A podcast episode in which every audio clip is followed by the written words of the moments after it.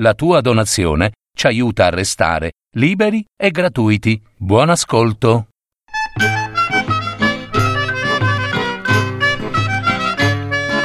Parole nel tempo.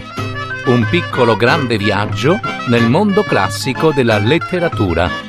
Per paroledistorie.net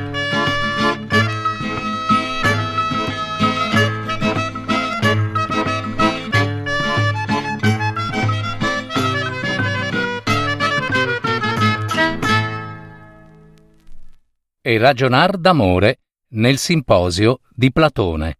Traduzione di Patrizia Mureddu. Adattamento e messa in voce di Gaetano Marino. Incontrai Socrate all'uscita dal bagno. Si era messo persino i sandali, cosa che non faceva quasi mai. Gli chiesi perché si fosse fatto così bello e dove andasse. Vado a cena da Agatone, mi disse. Ieri ho evitato i festeggiamenti per paura della folla. Gli ho promesso che l'avrei raggiunto oggi. Perciò mi sono fatto bello, in omaggio alla sua bellezza. Ma che ne dici di venire anche tu, pure, eh? Senza invito? E io gli risposi: Beh, con te, Socrate, andrei dovunque. Però pensa tu ad una scusa per me. Oh, non ti preoccupare. In cammino penseremo a cosa dire. E così andammo. Ma Socrate, preso dai suoi pensieri, ogni tanto si fermava e mi impediva di aspettarlo. Arrivato a casa di Agatone, mi ritrovo in una situazione un po' imbarazzante. Il servo, alla porta, mi introduce dove gli altri stavano per cenare. Agatone mi vede e mi fa: Aristodemo, arrivi giusto, giusto. Ti cercavo ieri per invitarti, ma non ti ho trovato. Ma com'è che non ci porti Socrate? Eh, mi volto e lui non c'era. E mi metto a spiegare che ero arrivato insieme a Socrate ed era lui, lui che mi aveva trascinato alla cena. Oh, ha fatto benissimo. Ma lui dov'è? Dov'è? Era dietro di me, un istante fa. Ragazzo, vai a vedere dov'è Socrate e portalo qui, disse Agatone. E tu, Aristodemo, accomodati insieme ad Erissimaco. Mentre un servo mi lavava i piedi, l'altro tornò e disse: Questo Socrate si è ritirato nel portico dei vicini e se ne sta lì, impalato. L'ho chiamato, ma non mi dà retta. Strano, disse Agatone. Insisti. No, no, no, lasciatelo stare, intervenni io. Ha questa abitudine. Si ferma e si trattiene dove gli capita. Credo che non tarderà. Lasciatelo tranquillo. E sta bene. Faremo come tu dici, disse Agatone. Ragazzi, intanto dateci da mangiare Fate come se fossimo vostri ospiti e guadagnatevi i nostri complimenti. Cominciamo a cenare senza Socrate. Lui arrivò appena a metà del pranzo. Agatone, che stava da solo nell'ultimo divano, gli disse Qui, Socrate, vicino a me. Voglio toccarti, toccarti ed acchiappare un po', solo un po' della scienza che t'è piovuta addosso in quel portico. Oh, di sicuro avrai trovato qualcosa, se no, eh, non ti saresti mai mosso. E Socrate gli rispose Eh, sarebbe bello, Agatone, se la scienza si trasmettesse al contatto, dal più pieno al più vuoto, come l'acqua nel filo di lana, dalla coppa ricolma a quella mezzo vuota. Me ne starei attaccato al tuo fianco, Agatone, per riempirmi della tua grande e bella sapienza. La mia eh, è fragile e incerta, come un sogno, ma la tua com'è chiara e splendente e come ha brillato ieri di fronte a trentamila greci. Sei un provocatore, Socrate, rispose Agatone. Ma su questo argomento vedremo più tardi chi ha ragione. Ora, ora pensa a cenare. Finita la cena, venne il momento di bere e Pausania disse Oi oi oi oi, cari miei, che si fa? Vi confesso che mi sento affaticato per le bevute di ieri. Avrei bisogno di un po' di respiro, respiro, e credo anche molti di voi, no? Ecco, una cosa ben detta, Pausania, disse Aristofane. Sono d'accordo anch'io nell'andarci piano col bere. A queste parole intervenne Erissimaco, il figlio di Acumeno. È una bella fortuna per me e gli altri se voi, grandi bevitori, vi tirate indietro, adesso che nessuno è disposto a strafare, potrò dirvi la verità sul bene, perché una cosa mi sembra che la medicina l'abbia chiarita, e cioè che l'ubriachezza fa male. Oh! E Fedro, sai bene che io ti do sempre retta quando parli di medicina, ma oggi, se hanno cervello, lo faranno anche gli altri. E tutti convennero che in quell'occasione ognuno avrebbe bevuto solo un po', per gusto, senza ubriacarsi. Sentite cosa vi propongo, disse Eurisimaco. Diciamo alla flautista di andare a cenare o a suonare per conto suo, o, se vuole, alle donne di casa. Noi, invece, passeremo il tempo a conversare. E quale sarà l'argomento? Sentite, Fedro mi dice sempre non è incredibile, Eurisimaco, eh? che per gli altri dei ci siano elogi ed inni, mentre per amore, Eros, un dio così grande, non c'è stato un solo poeta che abbia composto un encomio. Bene, se siete d'accordo, ecco come faremo. Ciascuno di noi, a turno, farà un elogio di amore, Eros, il più bello che può, a partire da Fedro, che ha il primo posto ed è anche il padre dell'argomento. Che ne pensate? Nessuno vi voterà contro, Erisimaco, disse Socrate. Non io, che dichiaro di non intendermi d'altro che d'amore, non Agatone e Pausania, non Aristofane, la cui arte è tutta fatta di Dioniso e Afrodite, no? Certo, chi come noi sta negli ultimi posti avrà il compito più difficile, ma ci contenteremo di ascoltare i discorsi degli altri. Allora avanti, Fedro, con i nostri auguri. E Fedro parlò così. Voglio cominciare il mio elogio ricordandovi che amore merita l'onore di uomini e dei, anche per la sua antica discendenza. Esiodo dichiara che prima di tutto fu il caos, il, il, il ca- caos, caos, indi la terra dall'ampio seno sede salda di tutto è amor. E, e Parmenide, che la creazione tra tutti gli dei per primo generò amore. Amore, un Dio così antico e fonte di tanti beni. C'è una fortuna maggiore di un buon amante? Eh, niente, né la nobiltà di nascita, né l'ambizione, né la ricchezza può guidare un uomo come l'amore. Se si potesse formare una città, un esercito, solo di coppie di amanti, quale governo sarebbe migliore? Farebbero a gara tra loro ed in battaglia vincerebbero chiunque. Un innamorato piuttosto che gettare le armi o fuggire di fronte agli occhi del suo amato preferirebbe morire mille volte. Solo gli amanti sono disposti a morire l'uno per l'altro, e non solo gli uomini, ma anche le donne. Ne è prova Alcesti. Lei, lei accettò sola di morire al posto dello sposo che pure aveva un padre e una madre, ed il suo gesto è parso bellissimo, non solo agli uomini ma anche agli dei, che accettarono di riportare la sua anima dal fondo dell'Ade. Invece Orfeo lo mandarono via dall'Ade a mani vuote, senza mostrargli altro che un fantasma. Lui era un debole, un citarista. Non se l'era sentita di morire per il suo amore, come Alcesti, ma voleva penetrare da vivo nel regno dei morti Achille invece, avvertito dalla madre che uccidendo Ettore sarebbe morto giovane, ebbe il coraggio di vendicare Patroclo e seguirlo nella morte. Eh, e gli dei gli resero grandi onori. Così io concludo che amore è il dio più antico, è il più onorato e il più importante per la conquista del valore e della felicità, tanto nella vita che nella morte. Parlò poi Pausania.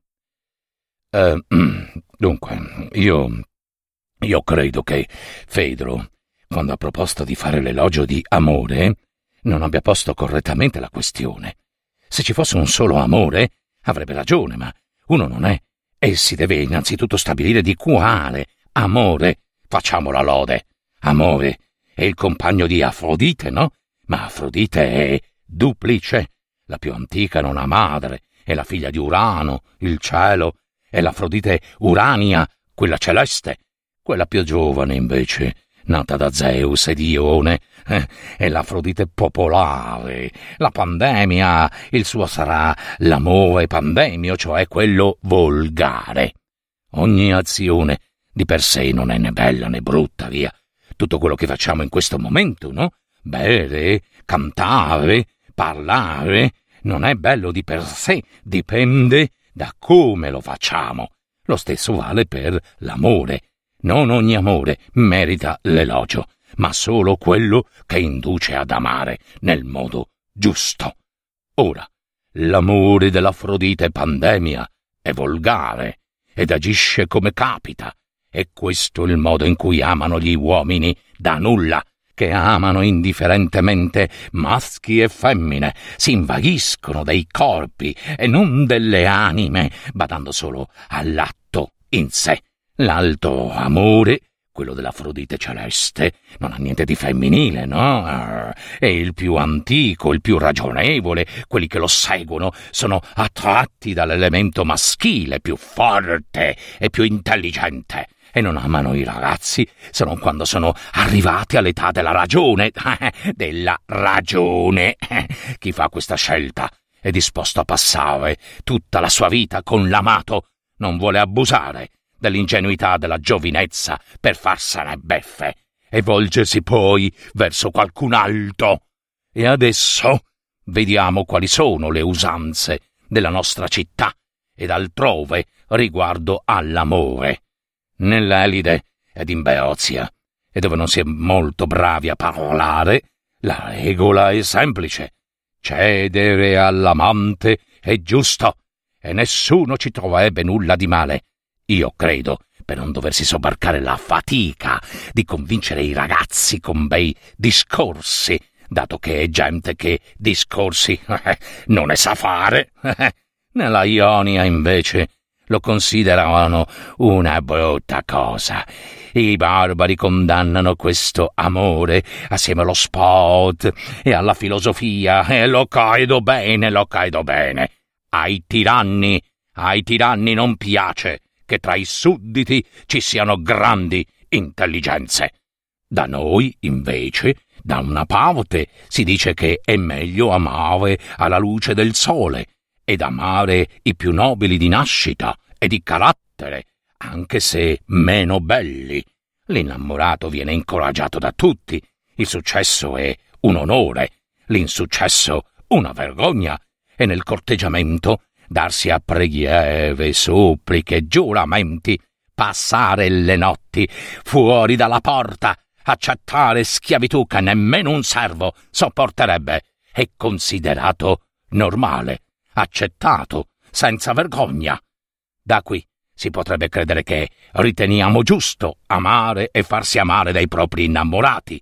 Ma quando i padri affidano i loro ragazzi ad un maestro protettore e proibiscono che parlino con i corteggiatori, quando i compagni ed i coetanei li deridono se li scoprono, beh, viene da chiedersi se questo amore non sia vergognoso anche da noi. Insomma, le cose stanno così. Un'azione, come dicevo all'inizio, non è in sé né bella né brutta.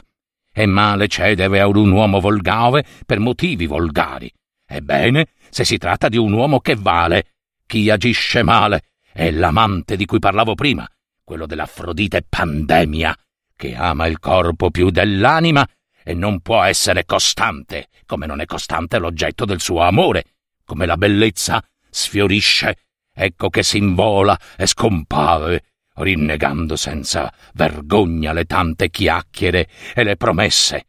Solo chi è innamorato della perfezione di un carattere resta fedele tutta la vita, legato per sempre a qualcosa che dura. Credere per diventare migliori non può essere che bello. Ecco, offedo il mio contributo in lode di amore fatto come capita frutto dell'ispirazione e del momento. Dopo che Pausania ebbe parlato, toccava ad Aristofane, ma il caso volle che, o per aver mangiato troppo, o per qualunque altro motivo, avesse il singhiozzo e non riuscisse a parlare. Si rivolse allora ad Erissimaco, il medico, che si trovava subito dopo di lui. Erisimaco mio, mio caro, de- devi fare qualcosa, o mi fai passare il singhiozzo, o parli a posto mio finché non mi è passato. Farò tutte e due le cose. Parlerò al posto tuo, e tu, mentre parlo, vedi se il singhiozzo se ne va, trattenendo il respiro, se no fai gargarismi con l'acqua. Se poi resiste ancora, prendi qualcosa con cui solleticarti il naso e starnutisci. Se lo farai due o tre volte, vedrai che cesserà. Allora Erisimaco prese la parola. Mi par necessario, visto che Pausania, dopo un buon inizio, non è giunto ad una conclusione soddisfacente, completare il suo ragionamento. In verità, che l'amore sia duplice, mi sembra sia stato detto molto bene, ma che l'amore non sia solo quello per i bei giovani, quello che nasce negli uomini, ma che si trovi in ogni dove è rivolto a tutti gli esseri, questo ce lo insegna la medicina, la nostra arte. Comincerò proprio dalla medicina, per onorare la mia arte. E cosa risaputa, che essere sano è cosa altra e diversa dall'essere balato, ed il dissimile ricerca il proprio dissimile. Altro è l'amore della salute, altro l'amore della malattia. Se, come diceva poco fa Pausania, è bene incoraggiare gli amanti migliori, così anche nei corpi, gli aspetti migliori di ciascun corpo, è bello incoraggiarli. E questo è ciò che è definito il compito dei medici. Quelli peggiori e insani, invece, scoraggiarli, se si conosce l'arte. Eh. La medicina, a definirla in breve, è la scienza delle necessità e degli amori del corpo riguardo l'eccesso ed il difetto, e chi sia in grado di discernere l'amore buono da quello cattivo, questi è il miglior medico. Un medico deve saper rendere amici gli elementi più ostili e farli innamorare l'uno dell'altro. Con ostili intendo gli opposti, come il caldo e il freddo, l'amaro e il dolce, il secco e l'umido, instaurando tra questi elementi concordia ed amore. Asclepio, il nostro progenitore, dicono così i poeti, eh, e io ci credo, fondò la nostra arte.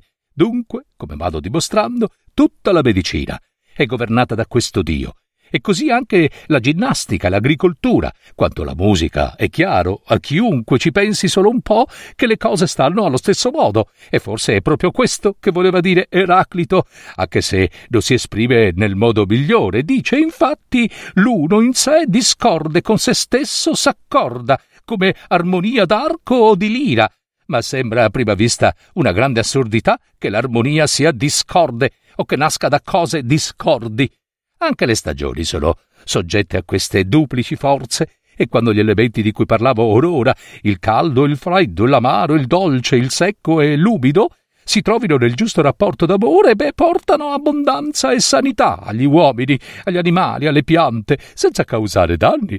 Ma se prevale eh, eh, eh, l'amore violento, rovina ogni cosa, ne nascono eh, eh, eh, le pestilenze e le varie malattie che colpiscono piante ed animali, gelo, grandine, ruggini provengono dagli esseri e dagli eccessi e dai disordini di tali amori. Ah, Uh, oh, forse senza volerlo anch'io sto trascurando molte cose.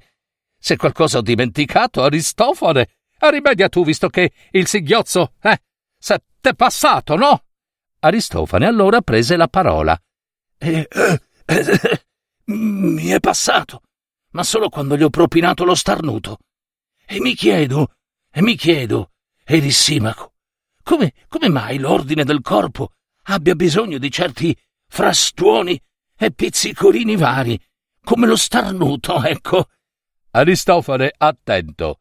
Ti metti a farlo spiritoso quando tocca a te parlare e mi costringe a vigilare per vedere che tu non dica qualche buffonata.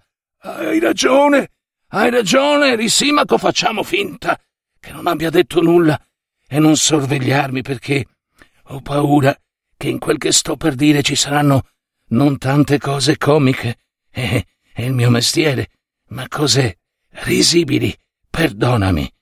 Aristofane, che fai? Lanci la pietra e nascondi la mano? Guarda che dovrai rispondere di ogni parola che dici. Ma chissà che poi, alla fin fine, non decida di lasciarti fare. A quel punto Aristofane cominciò il suo elogio. Eh, a me sembra che gli uomini non si rendano conto della grande potenza di amore. E inizierò dunque con l'insegnarvi la storia del genere umano. Un tempo la natura dell'uomo non era non era fatta come ora. Prima c'erano tre generi, non due, il maschile e il femminile. Allora ce n'era un terzo, di cui era stato solo il nome. Si chiamava androgino. Il loro aspetto era completamente sferico, rotondo, con la schiena ed i fianchi curvi. Avevano quattro braccia, quattro gambe, due facce su un collo rotondo, una sola testa dietro le due facce, quattro orecchie, due genitali, eccetera, eccetera. Potevano camminare diritti come ora, ma quando volevano correre, come il saltimbanchi, gettavano all'aria le gambe e facendo la ruota, eh, rotolavano.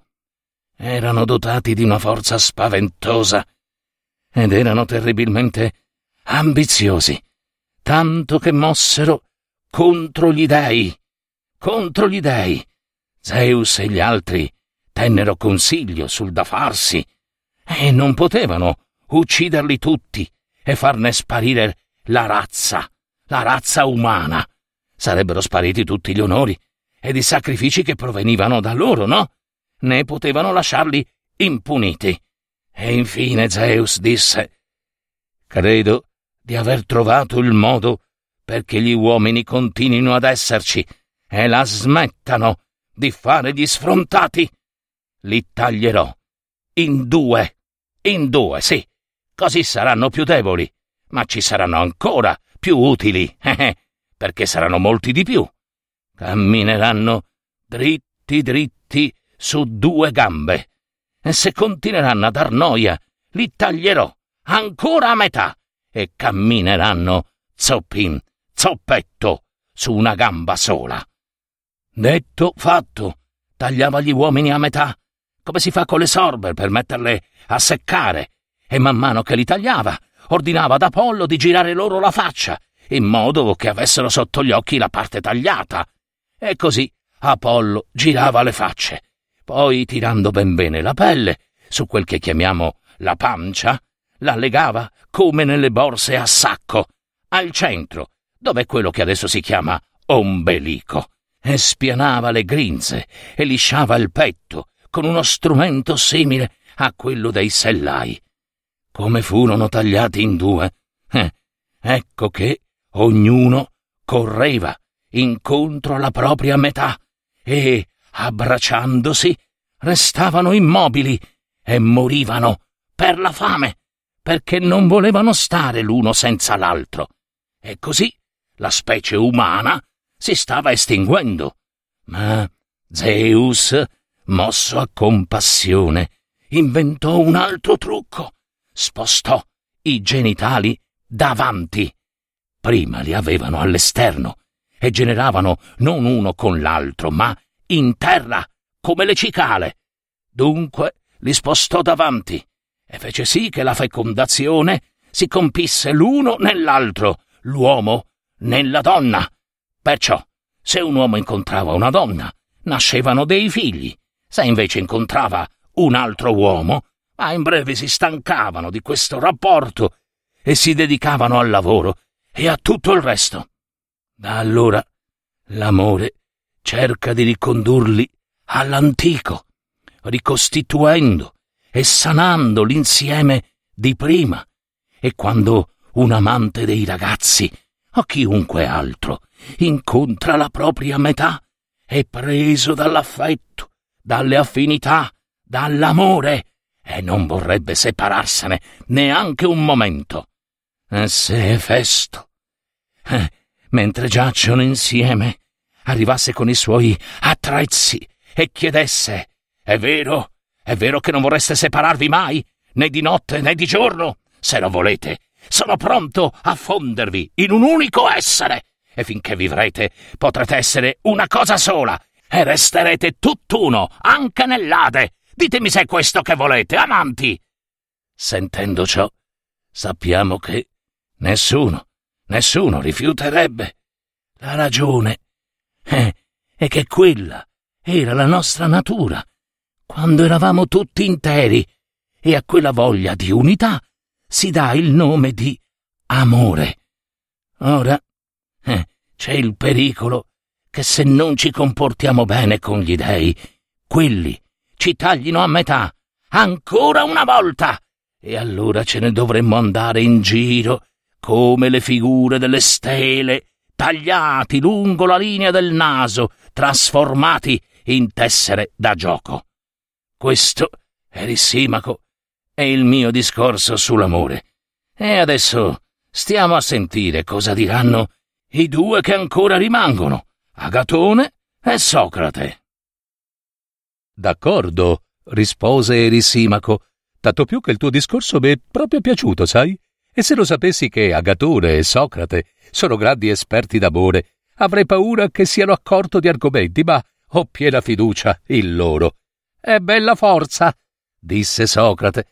Tu hai già fatto la tua parte, ma se ti trovassi al posto mio, o meglio dove mi troverò dopo il bell'encomio di Agatone, avresti una gran paura, esattamente come me.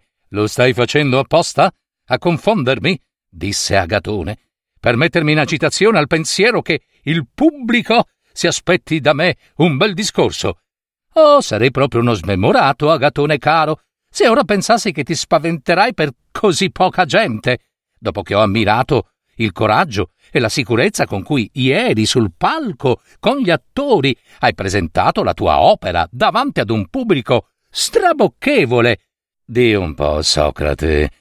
Non mi crederai preso dalla smania di apparire in pubblico e ignorare che per chi ha un po' di giudizio, poche persone intelligenti valgono molto più di una folla ignorante.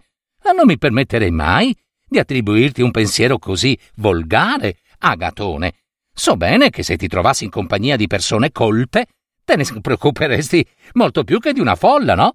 Ma non credo che noi lo siamo. E del resto, non eravamo là anche noi? E non facevamo parte di quella folla? Ma se invece ti imbatterai in dei veri sapienti, avresti meglio ritegno a far qualcosa di cui potresti vergognarti, o no? Certo. E invece di fronte ad una folla, non ti vergogneresti di fare qualcosa di male. Agatone! Se ti metti a dar retta da Socrate, intervenne Fedro, non gli importerà più nulla della piega che prenderà la conversazione. Baderà solo a dialogare, specie con un bel ragazzo come te. Anche a me piace ascoltare Socrate, ma adesso dobbiamo occuparci dell'encomio di amore. Agatone allora cominciò. um, Prima di parlare, voglio dirvi come intendo parlare, poi potrò parlare. Quelli che hanno parlato in precedenza mi sembra che non abbiano tanto lodato il Dio, quanto beatificato gli uomini per i suoi doni. Ma quale sia lui la causa di questi doni, nessuno l'ha detto. Io affermo che tra tutti gli dei beati, se è lecito dirlo, eh, Amore è il più beato di tutti, perché è il più bello, è il migliore. Ed ecco perché è il più bello. Per prima cosa, mio caro Faedro, è il più giovane. È lui stesso a darcene la prova, fuggendo a gran velocità la vecchiaia, che pure è ben veloce, ci arriva addosso, sempre prima che ce l'aspettiamo. Ed amore riesce a tenersene ben lontano. Io Son d'accordo con Fedro su molte cose, ma in questa proprio no, Fedro. Non sono d'accordo che Amore sia più vecchio di Crono e Giapeto. Dichiaro invece che è il più giovane degli dei, giovane per sempre, è giovane e di conseguenza tenero. Omero dice che Ate è una bella dea e che è tenera, no? O meglio ci dice che i suoi piedi sono teneri come questi versi. Teneri sono i suoi piedi nella sua terra, cammina, ma va e va sulle teste degli uomini. Porta una bella prova della sua delicatezza, perché non cammina sul duro, ma sul morbido. Allo stesso modo, anch'io voglio dimostrare che amore è tenero, non cammina sulle teste, che non sono poi così morbide, eh? Ma va, va ed abita in ciò che vi è di più tenero, nell'intimo e nell'animo di dei ed uomini, e non di tutti, perché se vi trova anche un po' di aspro se ne va, e poggiando sul più morbido del morbido sarà ultramorbido. Dunque è il più giovane, è il più tenero, e dopo ciò agile. Non potrebbe sgattaiolare dappertutto né insinuarsi di nascosto nell'animo che fosse anchilosato e la bellezza del suo incarnato è provata dal suo indugiare tra i fiori. Amore non risiede in animo o in corpo che non sia in fiore, ossia sfiorito, ma non in ciò che è fiorente e profumante. Sulla bellezza può bastare. Bisogna ora dire della perfezione morale di amore. E la cosa più importante è che amore non commette ingiustizia, non subisce ingiustizia, né a un Dio, né da un Dio, né a un uomo, né da un uomo, ma, ma, ma oltre che di giustizia è dotato di una gran castità, castità significa essere in grado di dominare impulsi e desideri, e nessun desiderio è più forte di quello d'amore. Gli altri desideri sono dunque inferiori a lui, e perciò lui li domina. Ecco dimostrato che amore, dominando impulsi e desideri, è straordinariamente casto. E quanto al coraggio, ad amore, neppure Ares sta a pari non è amore, infatti, ad essere stato preso da Ares, ma Ares è stato preso a io d'amore, amore per Afrodite, no? Come si narra. E chi ha preso è più forte di chi viene preso, e lui che ha preso il più coraggioso tra tutti gli dei sarà dunque ultra coraggioso. E così, amore, il primo, il più bello, il migliore, è causa di moltissime grazie per tutti, ed ecco che mi viene da poetare nel dire che dà agli uomini la pace, dà la bonaccia al mare, dona ai venti la tregua e il sonno all'angoscia. Lui ci toglie l'indifferenza, ci dà la confidenza, traccia le mille strade dei nostri incontri e guida nelle feste, nelle danze, nei banchetti, offrendoci dolcezza, privandoci di asprezza, dispensatore di amicizia, negatore di inimicizia, ricercato dai saggi, rispettato dagli dei, padre di lusso, mollezza, fascino, grazia, sogni, desideri, nel dolore, nel timore, nell'ardore, comandante, attaccante, aiutante, perfetto salvatore, ornamento per tutti, ottima e splendida guida che ognuno deve seguire cantando con lui quel canto che conquista tutti i cuori. Questo discorso offero sia la mia offerta al Dio. Quando Agatone ebbe finito, tutti i presenti applaudirono e Socrate, rivolto ad Erissimaco, disse Figlio di Acumeno, e come potrei ora non essere in imbarazzo? Dopo un discorso così bello, così vario, chi non sarebbe stato stordito dalla bellezza delle parole e delle espressioni? Quando ho capito che non potrei mai parlare così bene, per la vergogna, per poco non me ne scappavo via. Ma vedo che mi sono esposto al ridicolo, dicendo che avrei fatto anch'io, al mio turno, l'elogio di amore. Senza sapere cosa volesse dire fare l'elogio. Nella mia stupidità credevo che fosse sufficiente scegliere le verità più belle e disporle nell'ordine più elegante ma io voglio esporre le verità su amore con le parole e lo stile che mi verranno al momento. Dunque, ecco il discorso che ho ascoltato una volta da una donna di Mantinea, Diotima, esperta in cose d'amore. Farò del mio meglio per riportarvi le sue parole. Dunque io le dicevo come ha fatto poco fa Agatone, che amore è un grande Dio, ed è bello. Ma lei ribatteva che ero in errore, che amore non è né bello né buono. Ma come? Diotima. Amore è cattivo allora, è brutto. Non bestemmiare. Pensi che tutto quel che non è bello debba essere per forza brutto? rispose lei. L'amore è a metà tra questi estremi. Eh, però tutti concordano che sia un Dio grande e potente. e come possono dire, o oh Socrate, che è un Dio grande e potente, se non è un Dio? Ah no? No? E allora cos'è? È un demone. Un demone, un demone sì, che ha perciò una natura intermedia tra gli dei e gli uomini. E allora chi è suo padre? Chi è sua madre?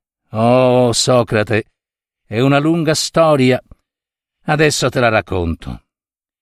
Il giorno in cui nacque Afrodite, gli dei fecero un banchetto e con loro c'era figlio di Metis, Poros, il dio dell'espediente. Dopo il banchetto, Penia, la dea della miseria, venuta a mendicare, come è naturale in un giorno di abbondanza, se ne stava presso la porta. Poros aveva bevuto molto nettare e, un po' ubriaco, se ne andò nel giardino di Zeus e si addormentò. Penia, nella sua povertà, ebbe l'idea di avere un figlio da Poros e giacque con lui e lo amò e restò incinta di amore. Come figlio di espediente e di miseria, amore è sempre povero e non è affatto delicato e bello, come si dice di solito, ma al contrario, è rude, va a piedi, è un senza casa, dorme sulla terra nuda, sotto le stelle, per strada, vicino ai portoni, perché ha la stessa natura della madre, ed il bisogno lo accompagna sempre. Ma, come suo padre, è ardito, deciso, determinato, è un abile cacciatore e sta sempre architettando qualcosa, ama la scienza e così impiega tutta la vita nella ricerca e nella filosofia e, come tutti i filosofi, è a metà strada tra la sapienza e l'ignoranza. E infatti proviene da un padre abile e pieno di risorse e da una madre povera di conoscenze e di risorse. Sotto il nome di amore si nascondono molte cose, mio caro Socrate.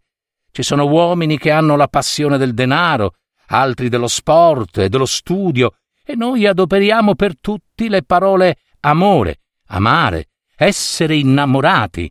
Altri dicono che amare significhi cercare la propria metà? Beh, io non sono d'accordo, caro Socrate.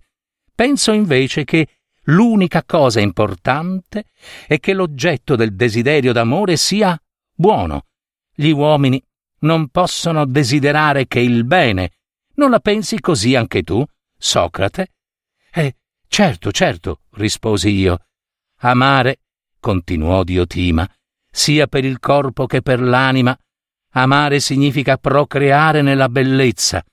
Tutti noi, quando raggiungiamo una certa età, per natura proviamo il desiderio di generare.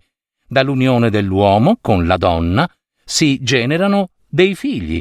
È qualcosa di divino. In ogni essere vivente, per quanto mortale, c'è un che di immortale, la capacità di generare. Chi si sente pronto a dare la vita è attratto dalla bellezza.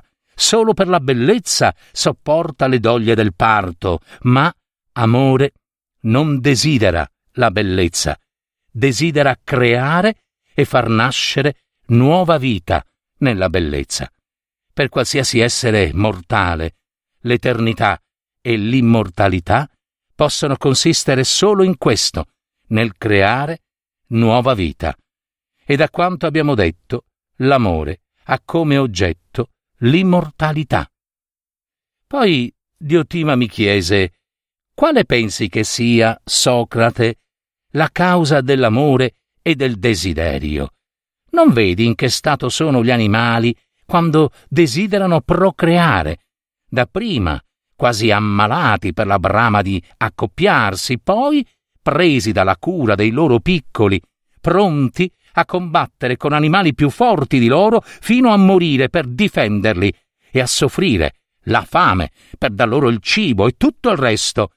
Per gli uomini tutto questo può essere frutto di ragionamento, ma per gli animali da dove proviene questo amore che li mette in tale stato? Eh, e non lo so, Diotima. La natura mortale segue sempre lo stesso principio, rispose lei. Cerca, come può, di perpetuare la vita e diventare immortale. Può riuscirci soltanto attraverso l'amore. L'amore, sì, facendo sì che un nuovo essere prenda il posto del vecchio. Non stupirti dunque se ogni vivente è dominato dall'amore, perché lo vuole la natura, sì, è al servizio dell'immortalità. Ma gli uomini fecondi nel corpo si rivolgono alle donne. Per loro l'amore consiste nel generare dei figli. Ma esiste anche, caro Socrate, una fecondità dello spirito, che è anche più grande di quella del corpo. Quando un uomo fecondo nell'animo diventa adulto, sente il desiderio di mettere a frutto le sue capacità, allora cerca la bellezza e se incontra un'anima bella e generosa e sensibile, allora le dà tutto il cuore. Davanti a lei saprà trovare le parole giuste per esprimere la sua forza interiore, per esaltare i doveri e le azioni rivolte alla perfezione e attraverso il contatto con la bellezza dell'altro potrà venire alla luce quanto di meglio portava già in sé e in un certo modo la sua anima partorisce una nuova vita. Tra questi esseri si crea così un legame più intimo di quello che porta ad avere figli da una donna, un affetto più solido, capisci? Le creature che generano sono più belle ed assicurano meglio l'immortalità. Queste, Socrate, sono le verità sull'amore che puoi comprendere, ma le rivelazioni più profonde non so se sono alla tua portata. Ascoltami dunque. Chi inizia questo cammino, fin da giovane, si innamorerà di una sola persona e produrrà con lei dei bei discorsi. Poi scoprirà che la bellezza della persona che ama è sorella della bellezza di tutte le persone belle e imparerà ad amare questa bellezza, dando minore importanza all'individuo. Si rivolgerà alla bellezza spirituale piuttosto che a quella del corpo e desidererà una persona per la sua anima, anche se non è particolarmente bella, sai. Con lei nasceranno discorsi, che lo costringeranno a cercare il bello nelle attività e nelle leggi umane, che lo indurranno alla ricerca della scienza. Con lo sguardo ormai rivolto, lontano, non potrà più nutrire un amore servile, onorando il bello di un solo ragazzo, di un solo uomo, una sola attività, ma entrando nel grande oceano della bellezza e contemplando molte, splendide e grandiose idee, partorirà i suoi pensieri nella filosofia e irrobustito nell'animo si volgerà ad incontrare la sola, la divina bellezza.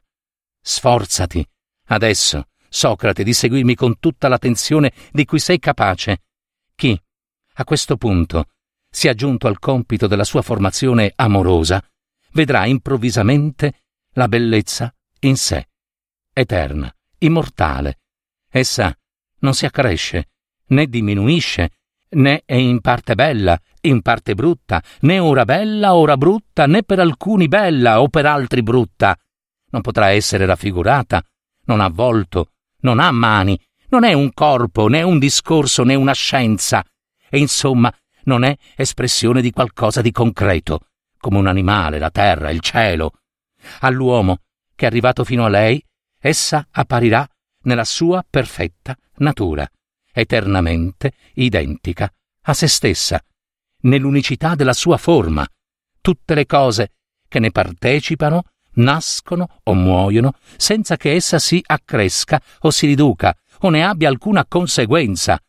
Ora dimmi, cosa proverà l'anima quando potrà fissare la bellezza pura e semplice, libera dall'imperfezione umana, dalle forme, dalla futilità mortale? Cosa dirà se potrà vedere la bellezza divina nell'unicità della sua esistenza? Credi forse che possa essere ancora vuota la vita di un uomo che abbia fissato sulla bellezza il suo sguardo, contemplandola pur con i suoi mezzi e abbia vissuto in unione con lei. Non pensi, Socrate, che solo allora, quando l'avrà vista con gli occhi dello spirito, quest'uomo potrà esprimere il meglio di sé. Allora non genererà solo immagini della perfezione, sarà a contatto direttamente con la verità. E chi, se non lui, che produce e nutre la perfezione, potrà essere amato dagli dèi e diventare immortale. Queste cose mi diceva Diotima. E questo è il mio discorso, Fedro. Consideralo, se vuoi, un elogio di amore, o altrimenti dagli pure il nome che credi. Dopo che Socrate ebbe parlato, tutti si complimentarono con lui, quando ecco che si sentì battere alla porta. Era gente che faceva baldoria, e tra questi si udì la voce di Alcibiade, completamente ubriaco, che gridava Dov'è? Agatone! Portatemi da Agatone! Si presentò Alcibiade sostenuto da una flautista, con in testa una corona fitta di edera, viole e una gran quantità di nastri, e disse Salve, amici. Ehi, lo volete uno che è completamente ubriaco? Oppure non ci resta che incoronare Agatone e, e andarcene? Ah, ieri non ho potuto esserci, Agatone, ma ora arrivo con questi nastri per cingere la testa del più sapiente e del più bello. Uh, vi faccio ridere perché sono ubriaco e ridete pure.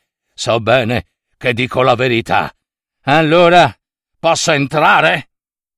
Tutti gli gridarono di entrare e di accomodarsi, ed Agattone lo chiamò presso di sé. Alcibiade vi si fece portare e cominciò a sciogliere i nastri per incoronarlo, ma non vide Socrate, anche se ce l'aveva sotto gli occhi, e Agatone disse Ragazzi, levate i sandali ad Alcibiade e che prenda posto tra noi due. Bene, disse Alcibiade, ma chi è l'altro? E voltandosi riconobbe Socrate e sobbalzò. Per Eracle! Che succede? Socrate? Eh, stavi qui a farmi la posta, vero? Perché sei qui? E perché hai scelto questo divano? E com'è che non ti sei sistemato a fianco di Aristofane? O di qualcun altro che faccia ridere? Eh, e ti sei scelto proprio lui, eh? Eh, Socrate, il più bello. Agatone, ti prego, aiutami, disse Socrate. Il suo amore è diventato per me una cosa impossibile. L'ho amato un tempo, ed allora non posso più guardare o parlare a un bel ragazzo senza che mi faccia una scenata. Mi insulta. A poco ci manca che mi metta le mani addosso. Ti prego, ti prego, Agatone, fai tu da pacere. No! disse Alcibiade.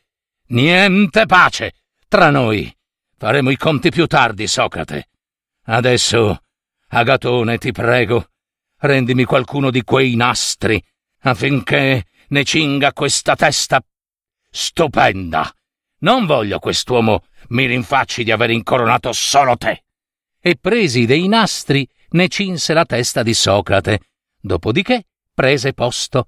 Quando si fu sdraiato disse Oh io, ui, ragazzi, ah, mi sembrate un po', un po' troppo sobri stasera. Eh no, non ve lo permetterò. Dovete bere. È deciso. Nomino me stesso capo del simposio e saprò come farvi bere. Agatone, fai portare una coppa, la più grande che hai. No, no, non c'è bisogno. Ragazzo, portami quella brocca. la riempì e bevve per primo. Poi la fece riempire per Socrate e disse Inutile mettersi con Socrate, amici. Verrà tutto quello che gli si darà e senza ubriacarsi. Eh sì. Erisimaco allora disse Ascoltami, Alcibiade, prima che tu arrivassi, avevamo deciso che a turno ognuno avrebbe fatto un discorso su amore, il più bel discorso di cui fosse capace. Noi abbiamo già parlato. Socrate ha appena concluso il suo elogio. Tu ora hai il diritto di fare il tuo.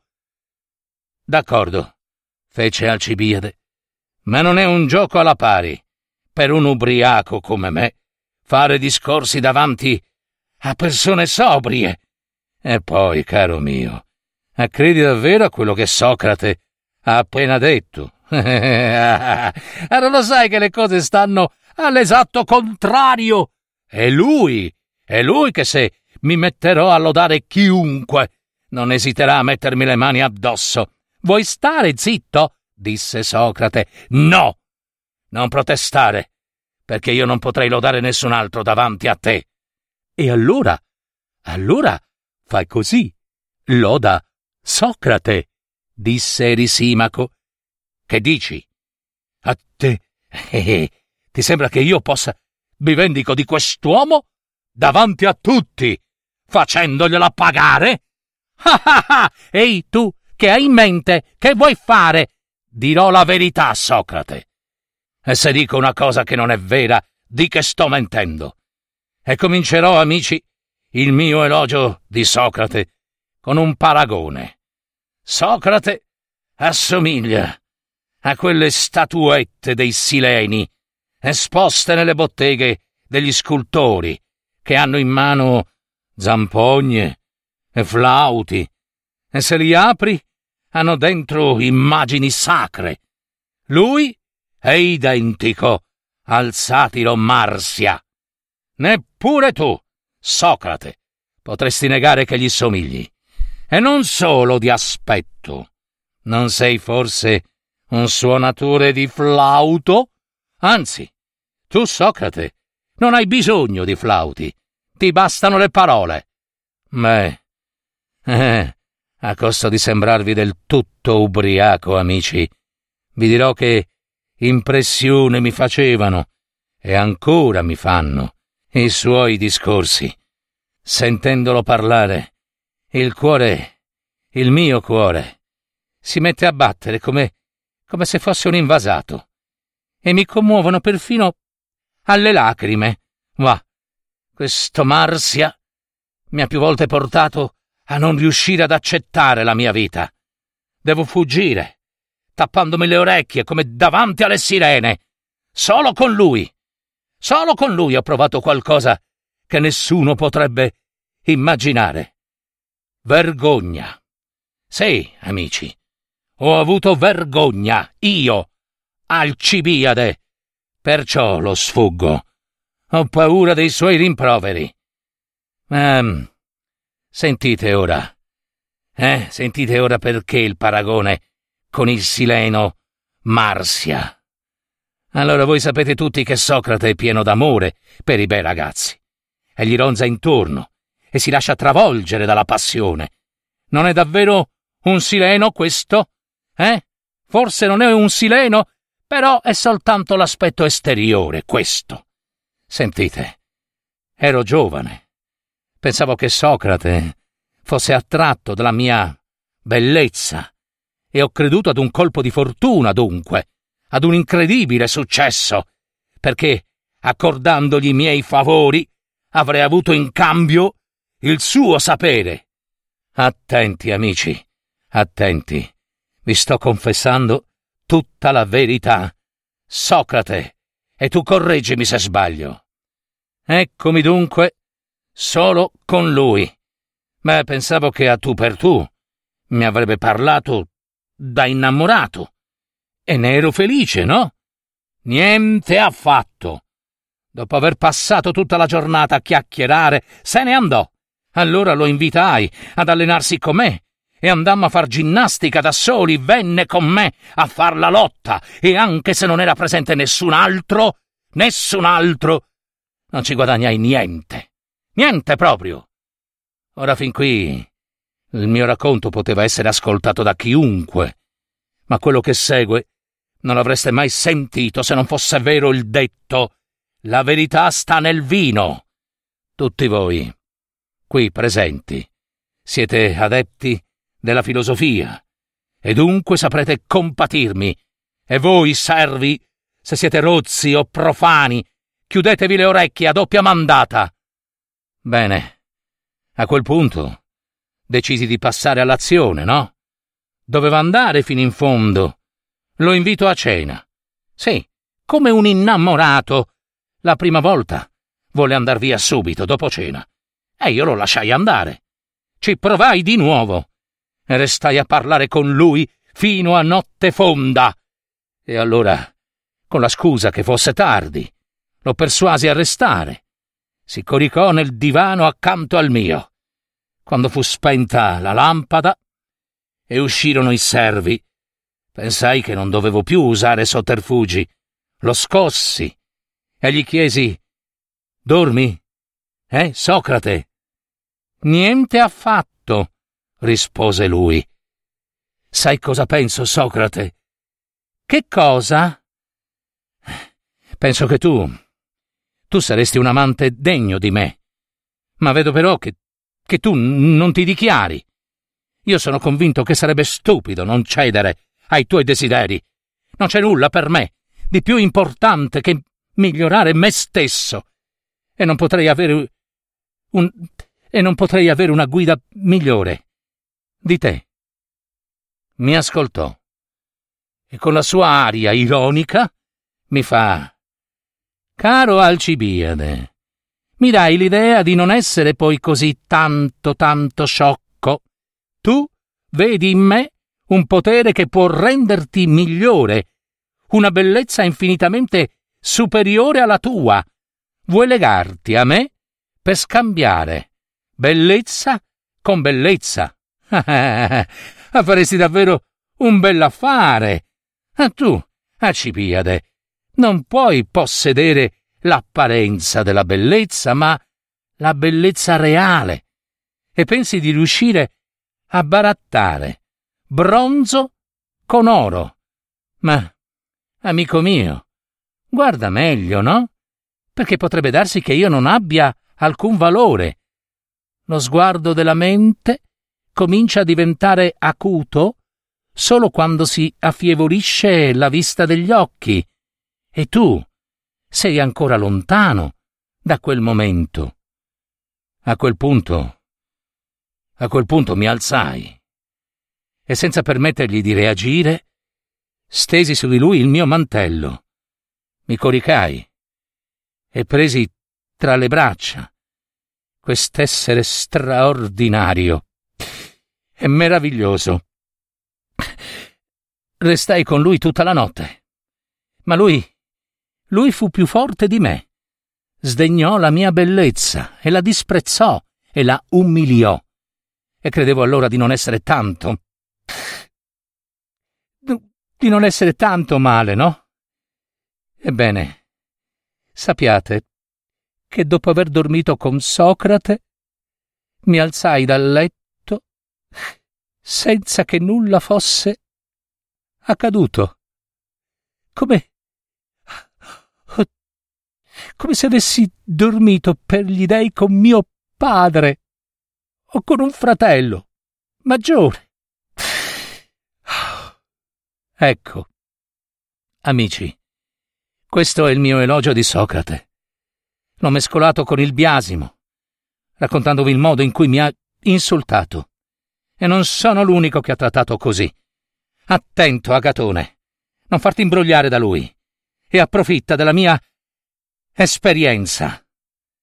Quando Alcibiade ebbe terminato, scoppiò una risata generale, perché era chiaro che fosse ancora innamorato di Socrate.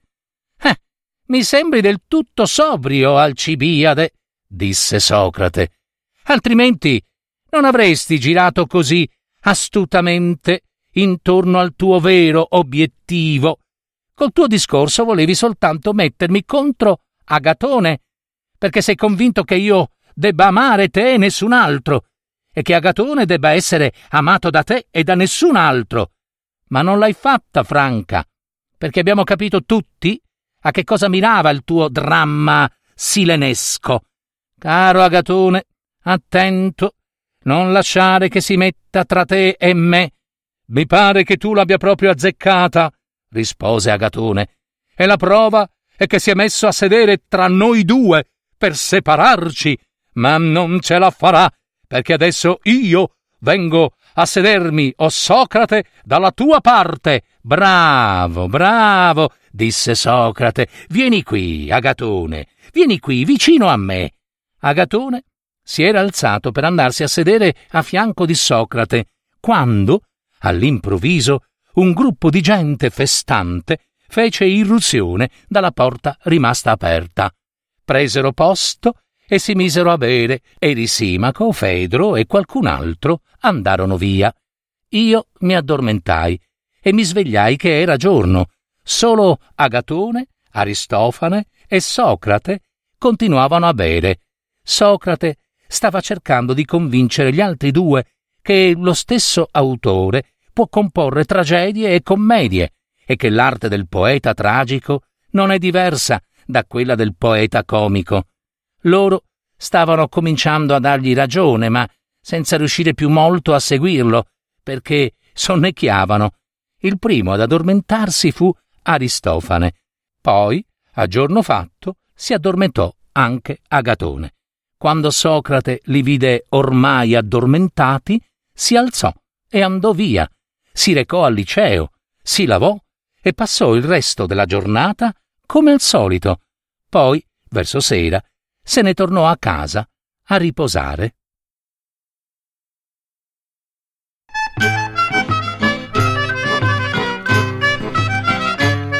Avete ascoltato? Parole nel tempo. Un piccolo grande viaggio nel mondo classico della letteratura. Per paroledistorie.net